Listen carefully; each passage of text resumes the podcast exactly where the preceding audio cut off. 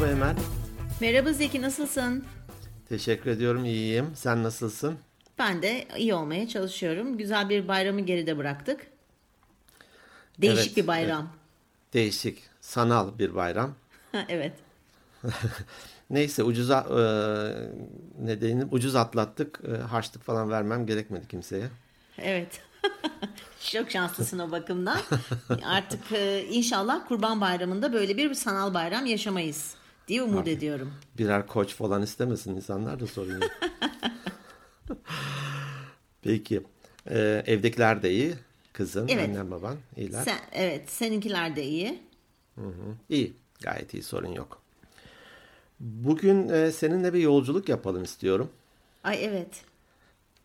Memleketim Eskişehir, biliyorsun. Evet. Daha önce bir Mehmet'i konuk edinmiştik ve o da Amasyalı çıkmıştı. Sen de Amasyalıyım deyince böyle bir arada bir kaynattınız, beni dışladınız. Öyle söyledim, ben de direkt merkeze bağlanıyorum ve Eskişehir'den bir konuk ağırlayacağız diye. Didem Çok Hanım iyi. Bugün bizim konuğumuz, Didem Aydın makina. Hoş geldin Didem Hanım. Hoş geldiniz. Hoş bulduk Zeki Bey, Emel Hanım. Teşekkür ediyorum. Nasılsınız? Nasıl geçti bayramınız? Bayram sakin, birazcık çevrim içi sohbetlerle, biraz daha dijital dünyada geçti. Doğru.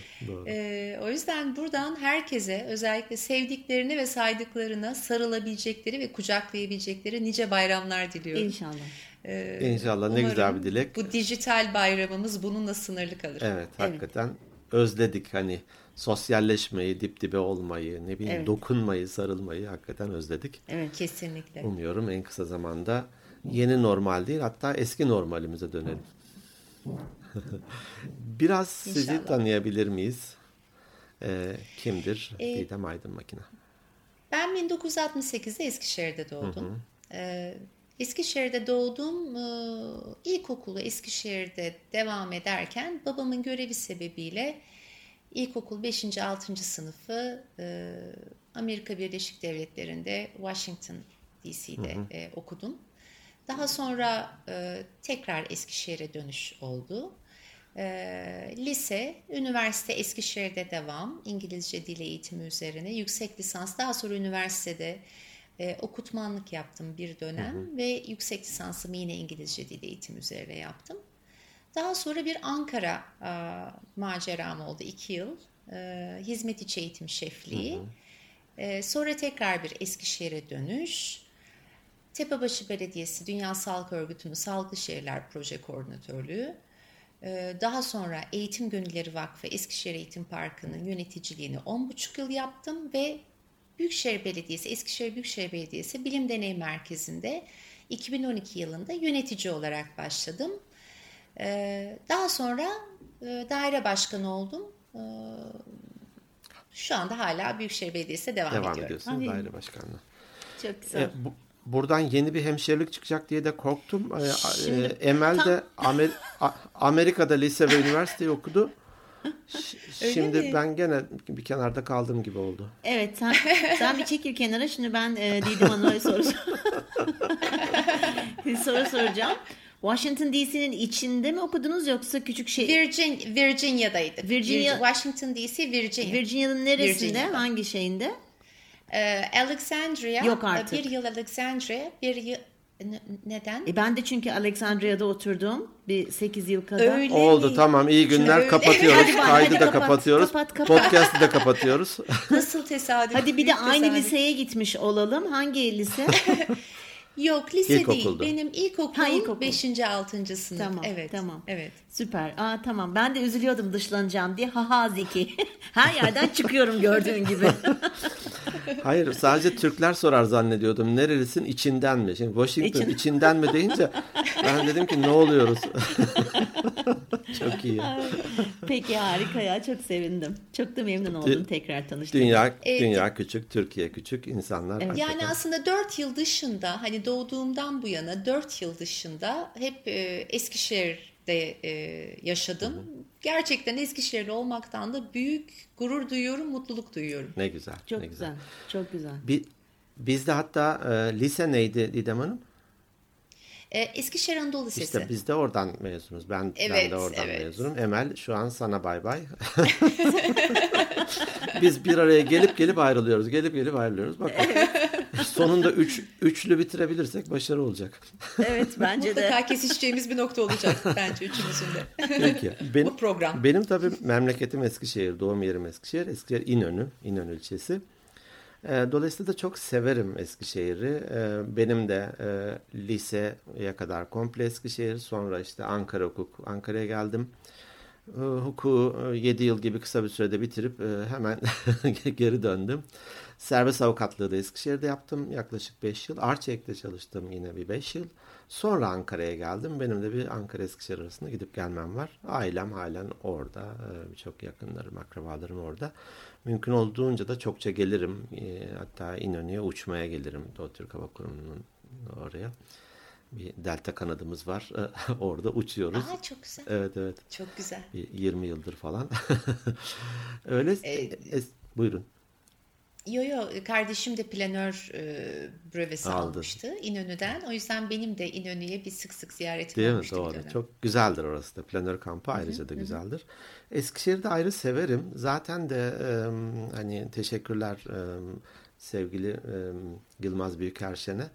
Onun vizyonu ve çalışkanlığı ve çalıştırması sanıyorum. Çok da çalıştırdığını duyuyorum. Kesinlikle.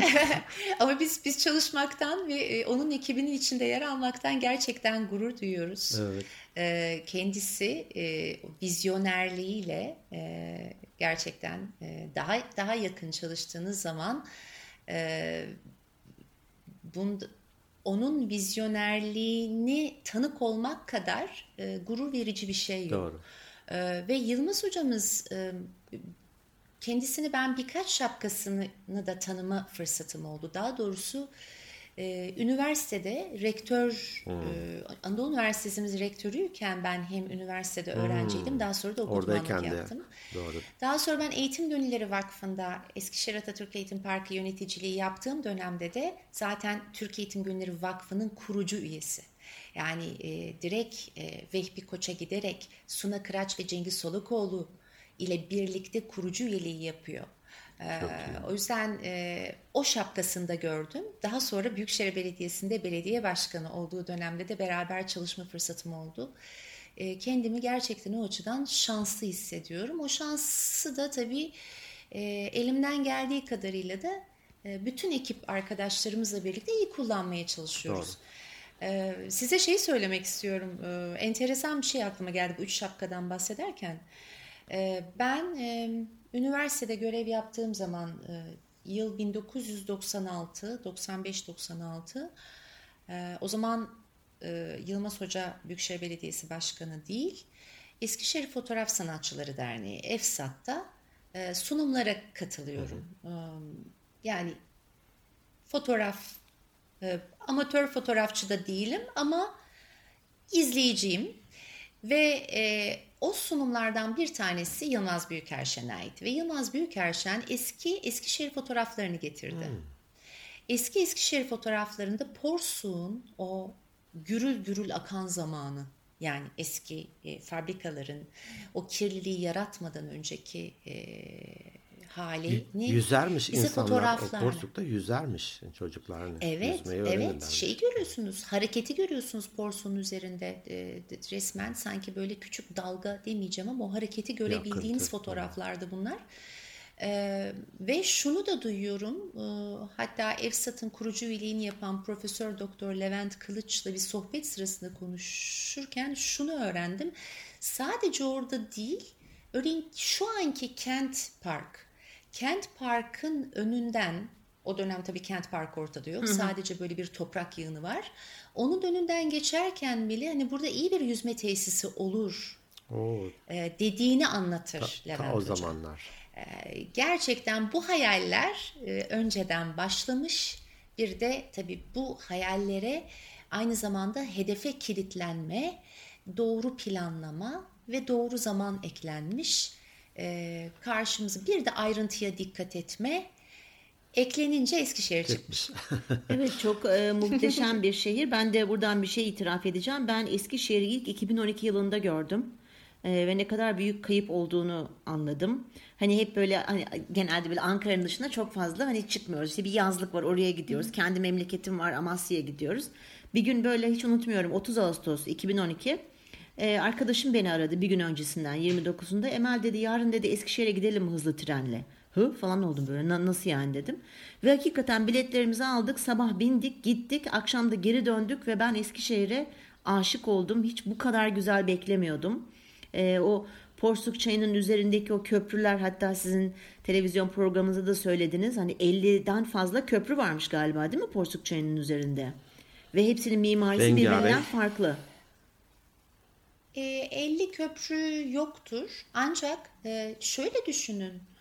Eskişehir'in Odunpazarı ve Tepebaşı bölgesini ayıran bir çaydan bahsediyoruz, hı-hı, aslında. Boydan yani boya geçiyor. Sizin bir taraftan bir tarafa geçebilmeniz için zaten köprülere ihtiyacınız var.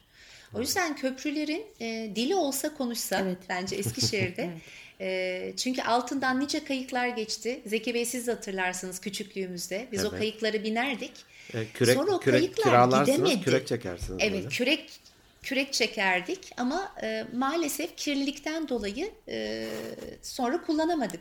Daha sonra tabii alınan şeylerle, kredilerle ve bu çok ıslah etmeyle ilgili yapılan projelerle inanılmaz derecede Eskişehir'in çehresi değişti.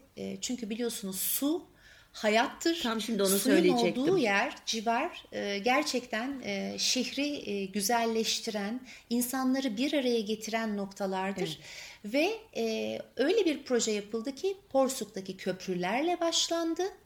Ondan sonra tramvay projesi hayata geçti. Çünkü tramvay da köprünün üzerinden geçecekti. Evet. Eskiden kaotik toz, bakın hani gözlerinizi kapatıp şehrin kokusunu alırsınız ya, evet, yani düşünürsünüz koku, çünkü koku hafızası gitmez sizden. Ben tozu hatırlıyorum, yani küçüklüğümde Eskişehir'in tozunu hatırlıyorum ve yerden birden girdap gibi kalkan tozun o girdabını hatırlıyorum. Ama şimdi siz Eskişehir'de yeşilliği, çim kokusunu, kuşların cıvıltısını, tramvayın sessizliğine tanık oluyorsunuz ve o Porsuk civarında da gerçekten açılan onlarca kafe gençlerin enerjisini ve aynı zamanda belki de 15 tane kitapçının kitapçıya girip çıkan o insanları görüyorsunuz. Emel, umuyorum Eskişehir'e biraz döviz bırakmışsındır. Öyle sadece gezip gelmedin değil mi? Harcama yapsaydın biraz. Harcama yapmaz olur muyum? Şöyle hatta şöyle bir anımı anlatayım. Yani rica ederim. Yok. Ben hatta kızımı oraya gönderip orada biraz yatırım yapmayı düşünüyorum. Çünkü Selin Eskişehir'i çok sevdi. 16 yaşında bir kızım var. Ve ısrarla diyor ki ben Eskişehir'de okuyacağım. İletişim okumak istiyor şimdilik tabii ki. Dedim hani olur. Geçen bayram oraya gittik işte, annem babam ben hep beraber ve Porsuk çayına bakan bir otelde kaldık. Bayram olması sebebiyle herkes işte tatilden, WhatsApp gruplarımızdan yok ben şuradayım, ben buradayım, yurt dışındayım falan resimler atıyor. Ben de o tam Porsuk çayının resmini çektim. Ben de ne yapayım işte Amsterdam'dayım yazdım, tamam mı? Nasıl yani, ne zaman gittin, nasıl bilet buldun, hiç haberimiz yok, aşk olsun falan. Dedim ki burası Eskişehir arkadaşlar. Yani o kadar güzeldi ki anlatamam, muhteşem. Ben hakikaten çok seviyorum Eskişehir'i. Keşke paramız olsa da orada bir ev alsam, Odunpazarı civarında falan, çok istiyorum. Çok para biriktirmen lazım, öyle yok. Amasya'dan gel, pahalı Eskişehir'e yerleş. Yok öyle bir şey. Yok öyle bir şey. Eskişehir'in nüfusunda geçen seneye göre artış olduğu, hani TÜİK verilerine baktığınız zaman bir 16.000 küsür kişinin arttığı görülüyor. Hani bu artış tabii bilinçli seçimle Eskişehir'e gelenler büyük ihtimal. Evet, doğru. Evet, doğru. Gelenler. Şimdi Porsuk, tabii bu Porsuk'tan konu açıldığı için siz de aynı şekilde hani Amsterdam'ın ya da bir Avrupa şehrinin fotoğrafı, evet, diyerek gönderdiğiniz için hemen oradan yola çıkarak Porsuk'un üzerinde bakın dragon yarışları. Dragon yarışlarının dışında Eskişehir 14 kez düzenlemiş olduğu Çocuk Gençlik Tiyatro Festivali'nin sal kurulması ve salın üzerinde bu açılışının yapılması tam bir panayır havasında. Ben şuna bile Tabii. Özür dilerim, sözünüz gibi. Dragon yarışları ne demek, ben bilmiyorum onu. Dragon aslında çok özel yapılmış tekne, bot gibi düşünün ama burada takım halinde siz yarışıyorsunuz. Dolayısıyla takımlar başvuruda bulunuyorlar ve o başvuru sonucunda iki dragon, örnek veriyorum, Porsuk üzerinde takımlar halinde bir noktadan başka bir bitiş çizgisine kadar yarışıyor. Kürek yarışı gibi sanki tabii, ama özel kürek bir yarışı gibi. Tamam. Evet. Dediğim gibi o Çocuk Gençlik Tiyatro Festivali'nin açılışı Porsuk üzerinde yapılıyor. Fener Alayı Porsuk üzerinde botlarla yapılıyor. Havai fişekleri o alanda gökyüzünü renklendiriyor. En önemlisi artık sokakta müzisyenleri görebiliyorsunuz. İşte bunların hepsi aslında gerçekten ruhu besleyen, eğer temel ihtiyaçlar beslenme, barınmadan bahsediyorsak bu temel ihtiyaçların Eskişehir, Yılmaz hocamızın vizyonuyla temel ihtiyaçların içine kültürel, sosyal, sanatsal ve sportif etkinlikleri de dahil ediyor. Ve tabii Yılmaz hocamızın vizyonerliğinde aynı zamanda şehirde buna sahip çıkan başka yöneticiler ve kurumlar da buna sahip çıkıyor. El birliğiyle oluyor böyle şeyler düşün. Tabii ki. El birliğiyle oluyor tabii ama bunun bir başlangıcı var. Çünkü Eskişehir'i 20 yıl önceki Eskişehir'le 20 yıl sonraki Eskişehir arasında fark var. Tabii ki bu itici güç başka adımların da atılmasına sebep oluyor. Şöyle örnek vereyim size. Şu anda 7 tane sahnemiz var Eskişehir'de. 7 sahne. Ama Büyükşehir Belediyesi'ne bağlı 7 sahne var. Yani şimdi ben Odunpazarı Belediyesi'nin 2 sahnesi, onun dışında Tepebaşı Belediyesi'nin 1 sahnesi var. Özel sahne var mı hiç? Özel sahneler, örneğin bir kitapçının küçük sahnesi var. Bakın hani öyle girişimler de var. Yine başka bir kafenin bir cep sahnesi var. Ama sürçülisan ediyor olabilirim. Benim bildiklerim bu kadar. Onun dışında başka özel sahneler açılmış olabilir.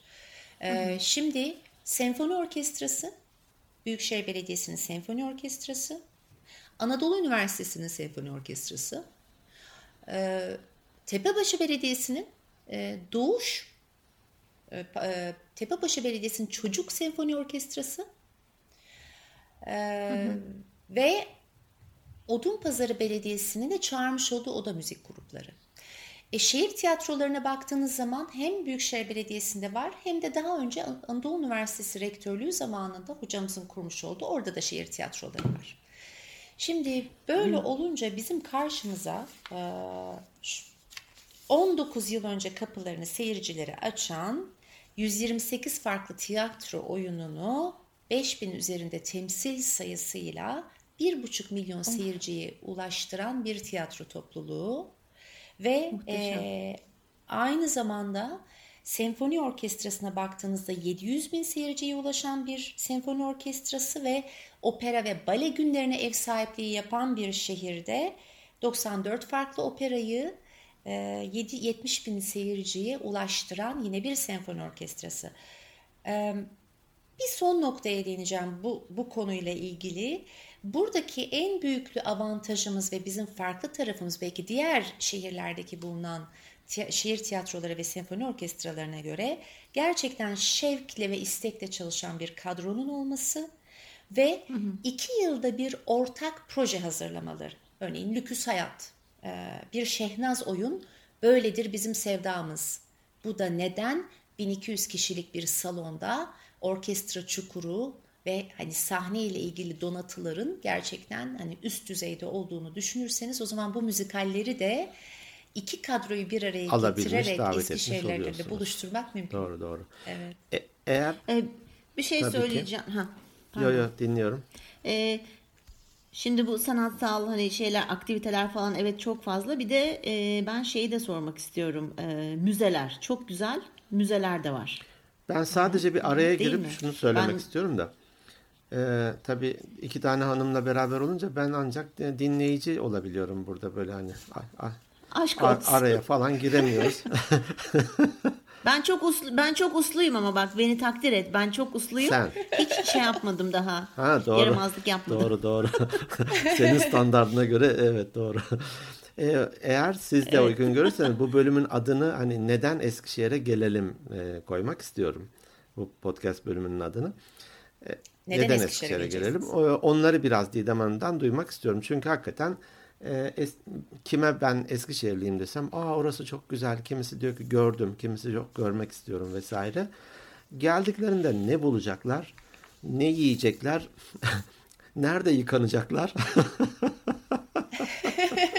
Program yetecek mi? Değil mi? En azından isim geçirelim ki hani insanlar daha bilinçli gelsinler. Bir de Eskişehir'e özel bir takım şeyler var, işte bir takım Emersöy'de müzeler var. Hele en son açılan Odunpazarı Modern Müze, bir tek orayı görmedim. Oraya hani ayrı bir gün ayırmak istiyorum. O zaman şöyle yapalım. Hemen kısa bir rota. Bir tur. Trenle geldik Eskişehir'e. Evet, tren istasyonundan çıkıp Porsuk çünkü hı-hı, anlattık. Şu anda bizi dinleyen sevgili Eskişehir severlere ve diyelim. Müstakbel seveceklere. Müstakbel sevecek olanlara. Porsuk'un sağında solundaki kafeler ve Porsuk'tan doğru hamam yoluna doğru giderken tabii biz Eskişehir'in önemli yani Eskişehir dediğimiz zaman aklımıza gelen aslında onun termal suyu yani hamamları. Ve bu hamamların olduğu bölge daha çok hamam yolu bölgesinde. Adı da oradan geliyor zaten ve orada dip dibe hamamlar var. Evet, hamam vardır. Yolu. Doğru. Kesinlikle. Tabii o bölgeden geçerken aynı zamanda işte bir kahve kokusu. Çünkü kahve değirmenleri ve kahveler çekilir. Böyle bir ses olur çin çin falan diye. Aynen zili vardır. O yüzden o kahve kokusu çok... turistlerin belki zamanı yoktur ama ben şunu tercih ederim. Bir yere gittiğim zaman birkaç gün daha fazla kalıp o şehrin bize sunduğu müzelerin dışında bir de o halkın nerede, nasıl, nerede, ne içtiği, ne yediği ve biraz daha günü sakin yaşayarak belki de bu tatlara bakmak keyif verebilir insana. O yüzden orada bir boza ve kahve kokusuyla geçerim ve kendimi Odunpazarı'nda bulurum.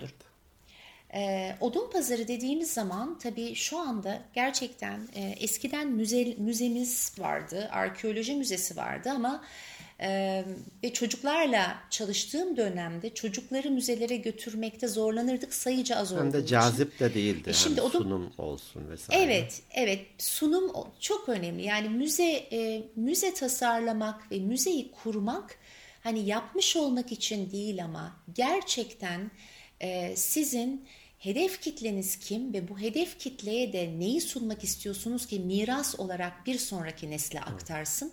İşte bunların hepsi çok böyle stratejik planlar ve o kurguyla gerçekleşebiliyor. Çağdaş Cam Sanatları Müzesi. Çağdaş Cam Sanatları Müzesi Türkiye'nin ilk çağdaş sanatlar cam müzesi olma özelliğini taşıyor ve bunun içinde gerçekten sizin karşınıza çok fazla 125 tane eser çıkıyor. Ki her geçen gün artıyor. Belki de hani bu bir ay önceki veri diyebilirim size. Yılmaz Büyükerşen Balmumu Heykeller Müzesi var. Burada da zaten Yılmaz hocamızın bağışladığı 200 heykel bulunuyor. Ve 200 heykelin hepsi farklı farklı temalarla yerleştirilmiş durumunda. Bizim Türkiye liderlerimiz tabii ki Atatürk'e ayrılan tamamen ayrı bir bölüm. Evet.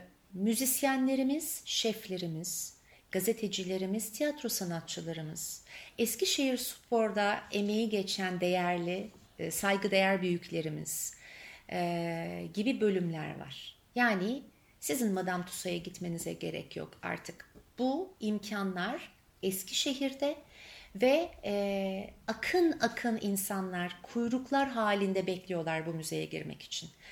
O bölümde hemen canlı tarih sahnesi var. Atatürk ve İnönü'nün robotları kendi sesiyle, kendi anlatımlarıyla sizin karşınızda.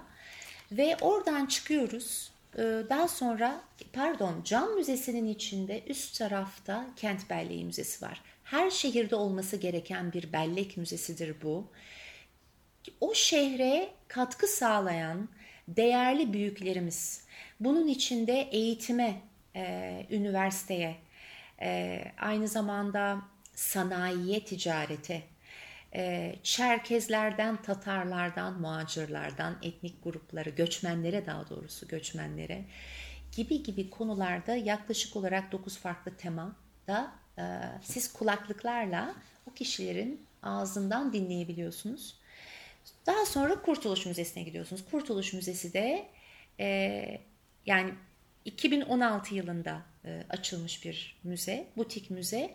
Bunun içinde de interaktif, artık hani müzecilikte biliyorsunuz, evet, butik müze yapabilirsiniz ancak bunun içinde görsel açıdan zengin bir takım interaktif düzenekler sunduğunuz zaman daha ilgi çekici oluyor.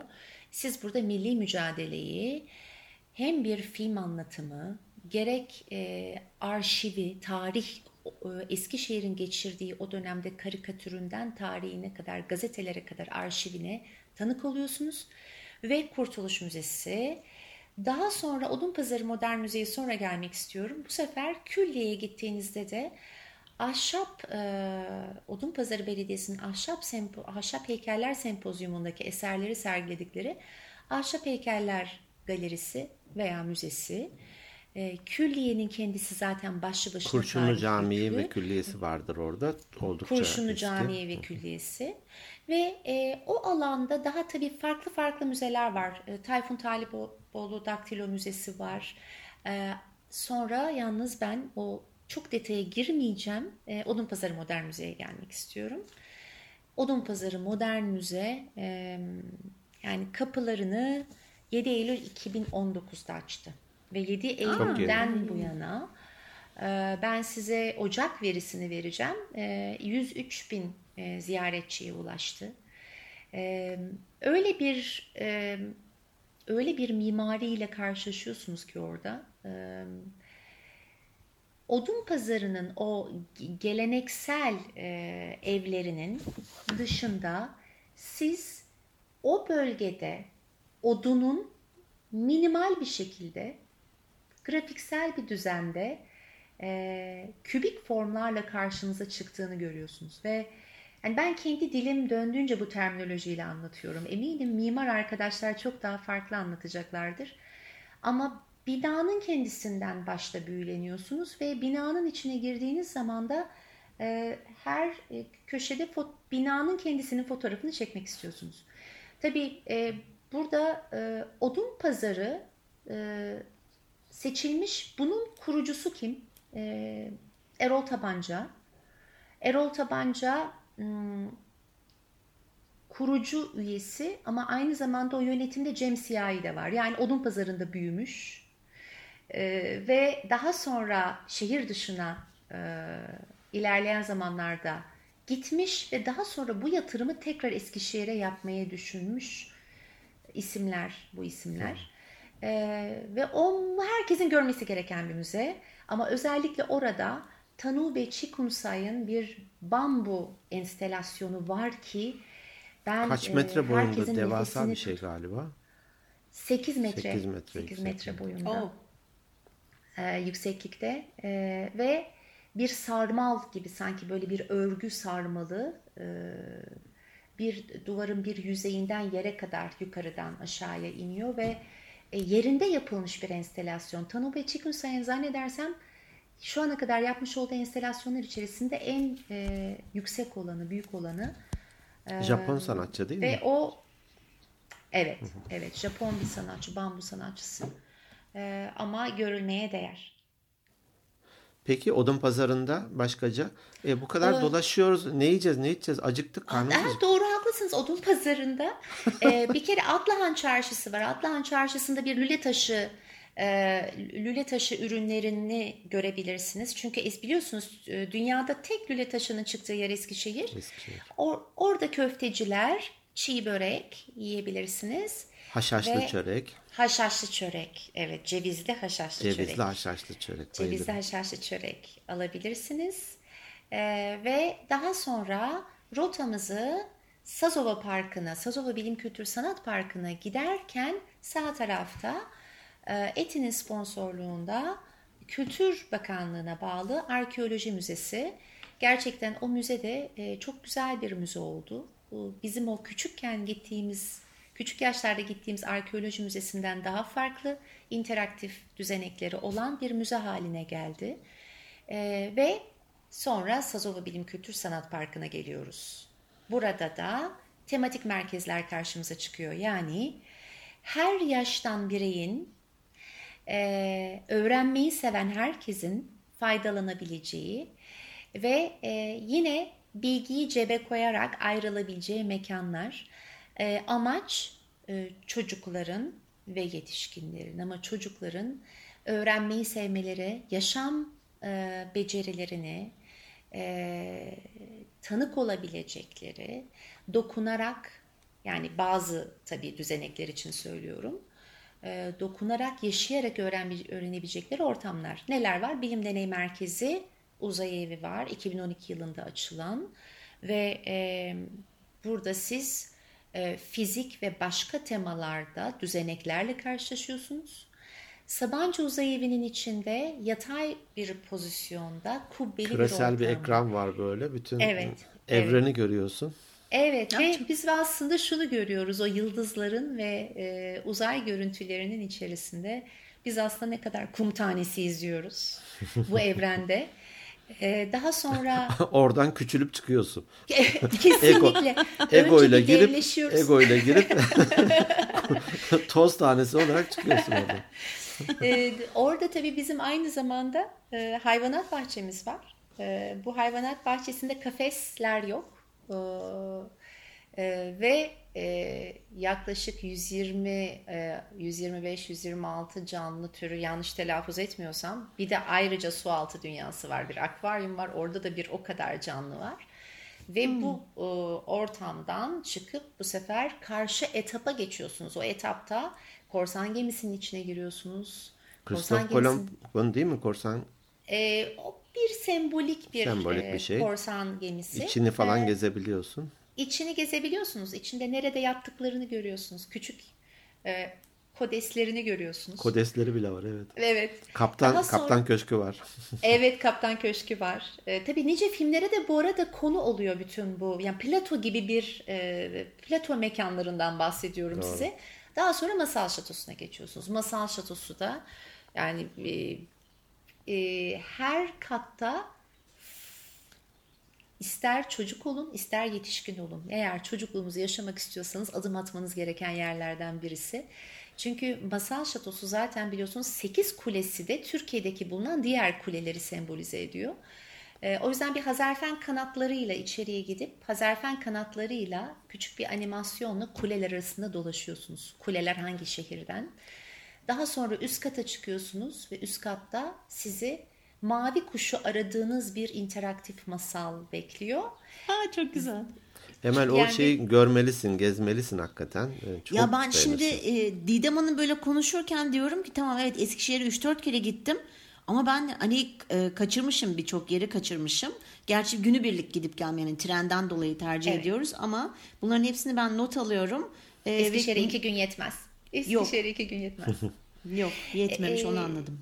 Sonra tabii zemin katta da lütfen kendi destanlarımız, efsanelerimiz. Yani burada yukarıda daha eklektik bir şey varsa masal anlatımı ve tamamen daha farklı bir masal anlatımı, günümüz ve zamansız varsa, aşağıda da tamamen destanlar ve efsaneler. Keloğlan vardı, hatırladığım değil mi? Keloğlan, Dede Korkut, Nasrettin Hoca. Yine bir şeyler anlatıyorlar, onun karşısına geçiyorsun, böyle bir canlandırmalı bir hikayesini anlatıyor mesela. Evet, çünkü robotlar konuşuyor yani ve bu robotların anlatımlarıyla siz o seanslara giriyorsunuz. Muhteşem. Ama tabii bunun dışında bu seansları anlatırken de çocuklara yönelik yapılan atölyeler, yani turistler bunları her zaman yaşayamıyorlar, keşke daha uzun süre kalsalar ve bunun için gerçekten atölyeye katılmak için Ankara'dan gelen insanlarla biz tanışıyoruz veya başka şehirlerden. Şimdi pardon Emel, Eskişehir dönüşüm kenti. Hani az önce egodan toza dönüştük ya. Bu evet. Şatoya da yetişkin olarak girip çocuk olarak çıkıyorsun. Yani yetişkin olarak girip de Keloğlan olarak çıkmazsan da. Artık bahtına ne ya düşerse. Çok, yeter çok ki biz Keloğlan'ın felsefesine sahip olalım. O da çok öyle, çok keyifli. Değil mi? Değil mi? Çok çok enteresan. Hatta benim aklıma şöyle bir şey geldi. Şimdi ben hayal gücüm benim çok geniştir Didem Hanım. Şimdi siz böyle anlatırken ben böyle işte Zeki ve ben böyle elimizde organik beyinler kartları, hani bu tur rehberlerinin oluyor ya, arkamızda da dinleyicilerimizle o bilim kültür parkını geziyoruz falan böyle. Şimdi öyle bir fantezi yaptım kendi kendime. Bilmiyorum Zeki ne dersin? Geçen yıl biz Ankara'da böyle bir buluşma gerçekleştirmiştik. Organik Beyinler dinleyicileri. Çoğuyla da yeni tanışmıştık orada. Ankara Atlı evet. Spor Kulübü'nde yapmıştık. Bu yıl tabii tekrar ikincisini yapacaktık. Hatta espri olsun diye birinci geleneksel podcast buluşmamız demiştik. Ne mutlu, ne mutlu. Evet, pandemi sebebiyle ikincisini henüz yapamadık. Başka şehirlerden de davetler geliyor. İşte İzmir'e gelin, İstanbul'a gelin, yine Ankara'da yapın diye. Hatta öncekine Azerbaycan'dan, İran'dan falan bilenler, Türkiye'de yaşayıp da gelenler vardı. Evet. Ben de Emel'e de demiştim ya, ara nokta Eskişehir'de yapalım. Hani Bursa'dan da gelsin insanlar, İstanbul'dan da gelsin diye. Neden olmasın, belki de yazın böyle bir şey yapar. Ve dediğin çok gibi güzel. Bir tane de bayrak, o rehberlerin bayrağı gibi tam organik beyinler.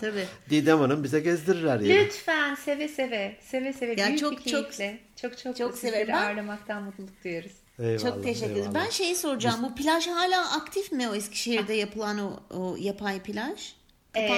Şu anda tabii Covid sebebiyle, korona sebebiyle özellikle belirli bölümler kapalı.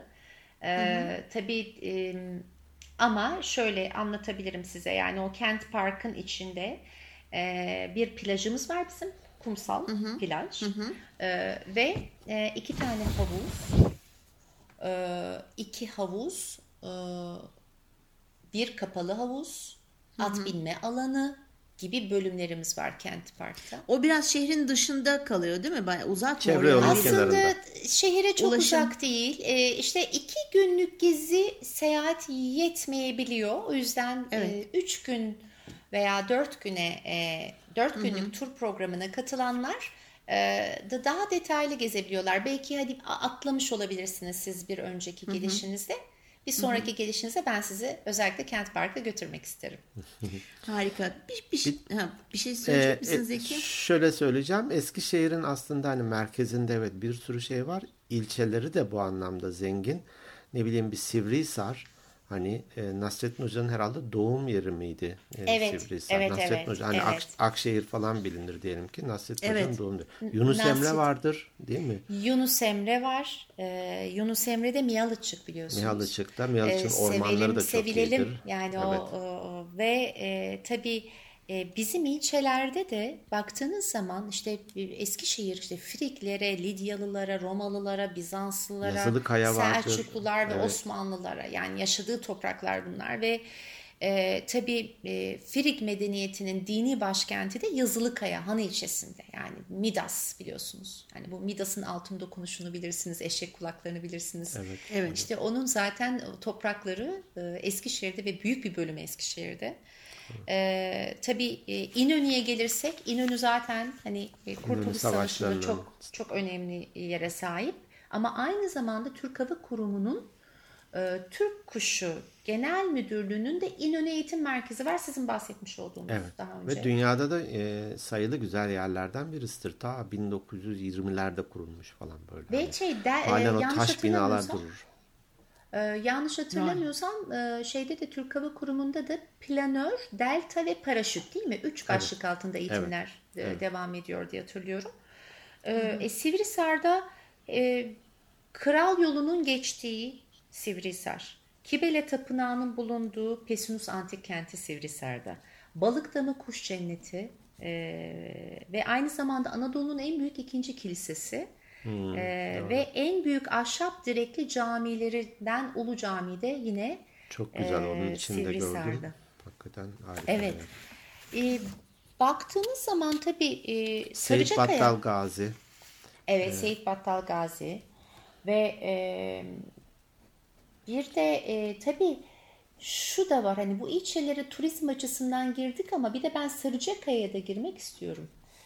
Mihal Gazi Sarıcakaya'ya, çünkü Eskişehir bildiğiniz gibi çok bozkır, kurak iklim, sert iklimi var. Geceleri soğuk olur.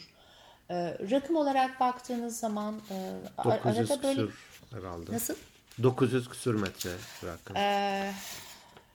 Rakımı yanlış hatırlamıyorsam 790-800. Öyle mi? Rakım 800, 792. Hı hı. Bu rakım 792 eğer şehir merkezinde ise işte Mihal Gazi Sarıcakaya'da 200-220. Yani zeytin bile yetişiyor. Akdeniz ikliminin nar yetişiyor. Domates yetişiyor. Hele Ankara'da mesela satılır. Bu Eskişehir domates derler. Aslında o Sarıcakaya'dan gelme. Evet. Sarıcakaya domatesi çevremizi çok besliyor aslında. Eskişehir civarını da çok besliyor. Sakarya domatesi derler. O yüzden böyle nimetlere de sahibiz. Doğru. Evet. Sakarya Nehri'nin doğduğu yer yine Eskişehir'dir. Evet. İlk çıktığı yer. Dolayısıyla da hani çok zengin bu anlamda, ne ararsanız onları bulursunuz. Sanayisi oldukça gelişmiştir. Organize sanayide birçok hani büyük markanın orada üretim yeri vardır. Beyaz eşya da vardır, otomotiv de vardır. Tekstil zaten vardır tabii. Markalara girmiyoruz ama evet, hani aynı zamanda çok da düzenli bir organize sanayi bölgesidir. Tertemizdir böyle hakikaten. Şimdi ben Didem Hanım'a bir şey soracağım. Ben çünkü bu üzüldün mü Emel Amasyalı olduğun için? Hayır, ben şimdi Amasya ile ilgili ne yapacağım edeceğim, bir konuk bulacağım. Amasya'da Şehrazatlar biliyorsun şehri. Öyle küçük görme Amasya'mızı. Bizim de Yeşilırmağımız var, sizin porsuğunuz varsa. Ya bizden de su geçiyor. Bizde de neler var neler. Tamam. Şeyi söyleyeceğim, soracağım Didem Hanım. Şimdi ben link de koymak istiyorum. Şimdi hani merak eden işte ne tür etkinlikler var, neler var. Böyle bana bir siteniz var mı? Bir site adresi verebilir misiniz? O linki de koysam işte hangi etkinlik var, hangi müzeler var. Bir Eskişehir tanıtan bir link gibi bir sayfası var mı Büyükşehir Belediyesi'nin? Yani direkt aslında Google'dan da girebilirler. Etkinlik diye girdikleri zaman, daha doğrusu Büyükşehir Belediyesi etkinlik diye girdikleri zaman karşılarına zaten Büyükşehir Belediyesi'nin sayfasının altında bulunan etkinlik sayfası açılacak. Hani artık arama motorlarından direkt girdiğimiz için o yüzden işte www.eskişehirbüyükşehirbelediyesi.gov.tr ama hani onun yerine eğer direkt Büyükşehir Belediye etkinlik derlerse de sayfanın altında daha kolay ulaşabilirler.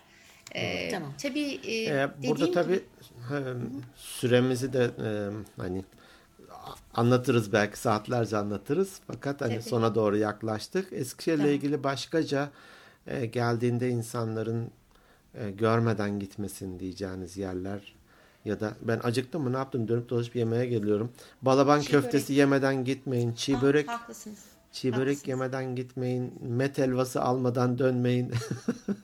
Haklısınız. Şöyle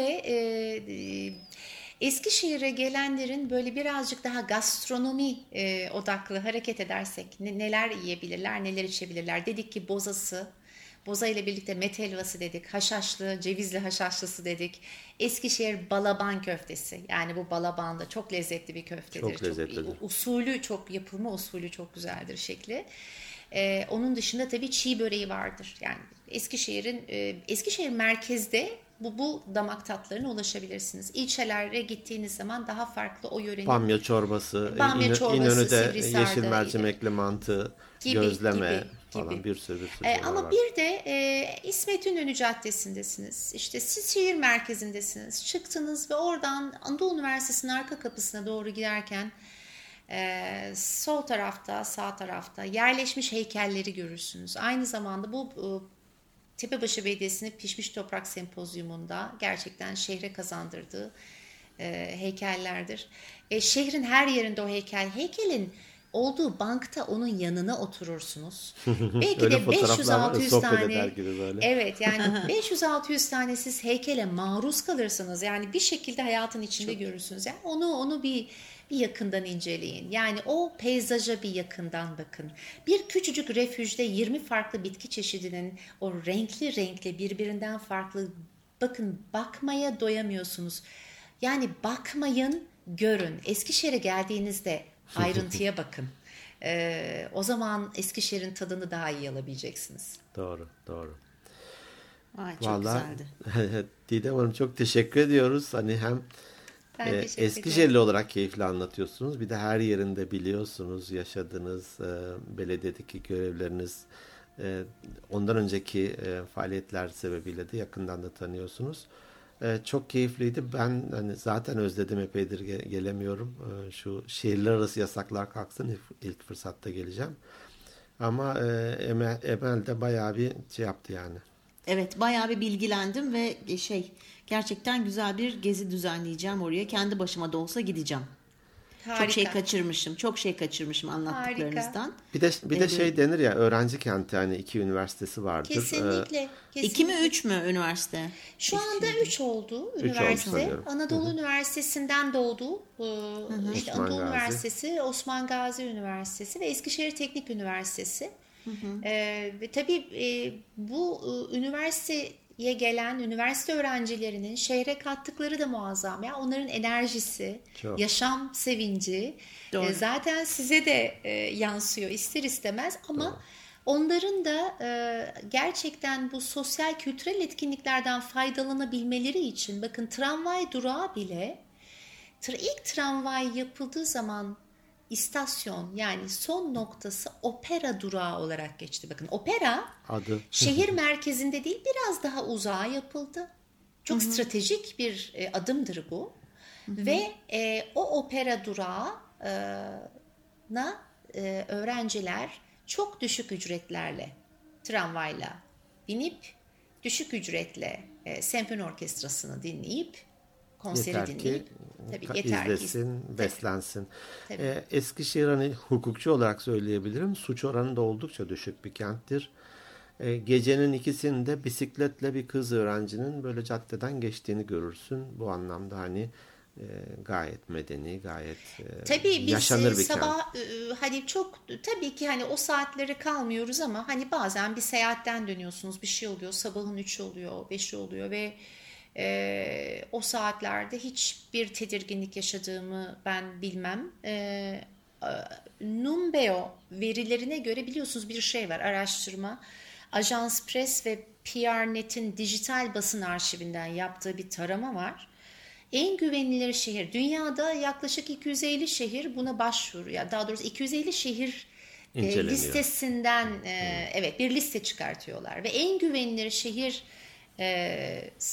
sıralamasında dünyada 8. sırada Eskişehir yer alıyor. Ya. Aa, ne kadar muhteşem bir şey. Evet. Ya bu da son dakika golü olsun Emel.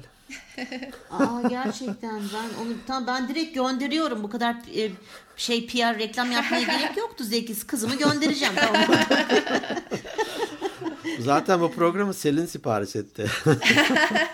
Öyle mi o? Yapmıştın onu ya, şey yapıyorum. Annemi bir önceki bölümü de dinlemiş, manipülasyon bölümünü. Dedi ki annemi bu konuda bir manipüle eder misiniz? Beni Eskişehir'e göndersin. Ben istemeden sonlandırmak istiyorum. Dinliyorum hemen. Doğru. Dinliyorum. Yok ben de yani Selin orada üniversiteye gerçekten hani olur da giderse benim için de bir bahane olur. Ben de gider orada yaşarım hemen yanında. Beni istemeyebilir ama önemli değil. En azından bahanem olmuş olur. Sıkça gider gelirsiniz. Peki. Evet. Didem Hanım gerçekten hani istemeden kesiyorum ama süre anlamında böyle aşmamaya çalışıyoruz. Çünkü insanlar bazen yürüyüş yaparken dinliyor. bir dinleyenimiz ya iş yeri de biraz yakınmış. Bitiremiyorum podcast'ı diyor bölümünü gidip gelirken daha kısa olsa diyenler oluyor. 4 kere falan gidip geliyor sırf bitsin diye. Yaktığı benzin paralarını bizden istiyor ondan sonra.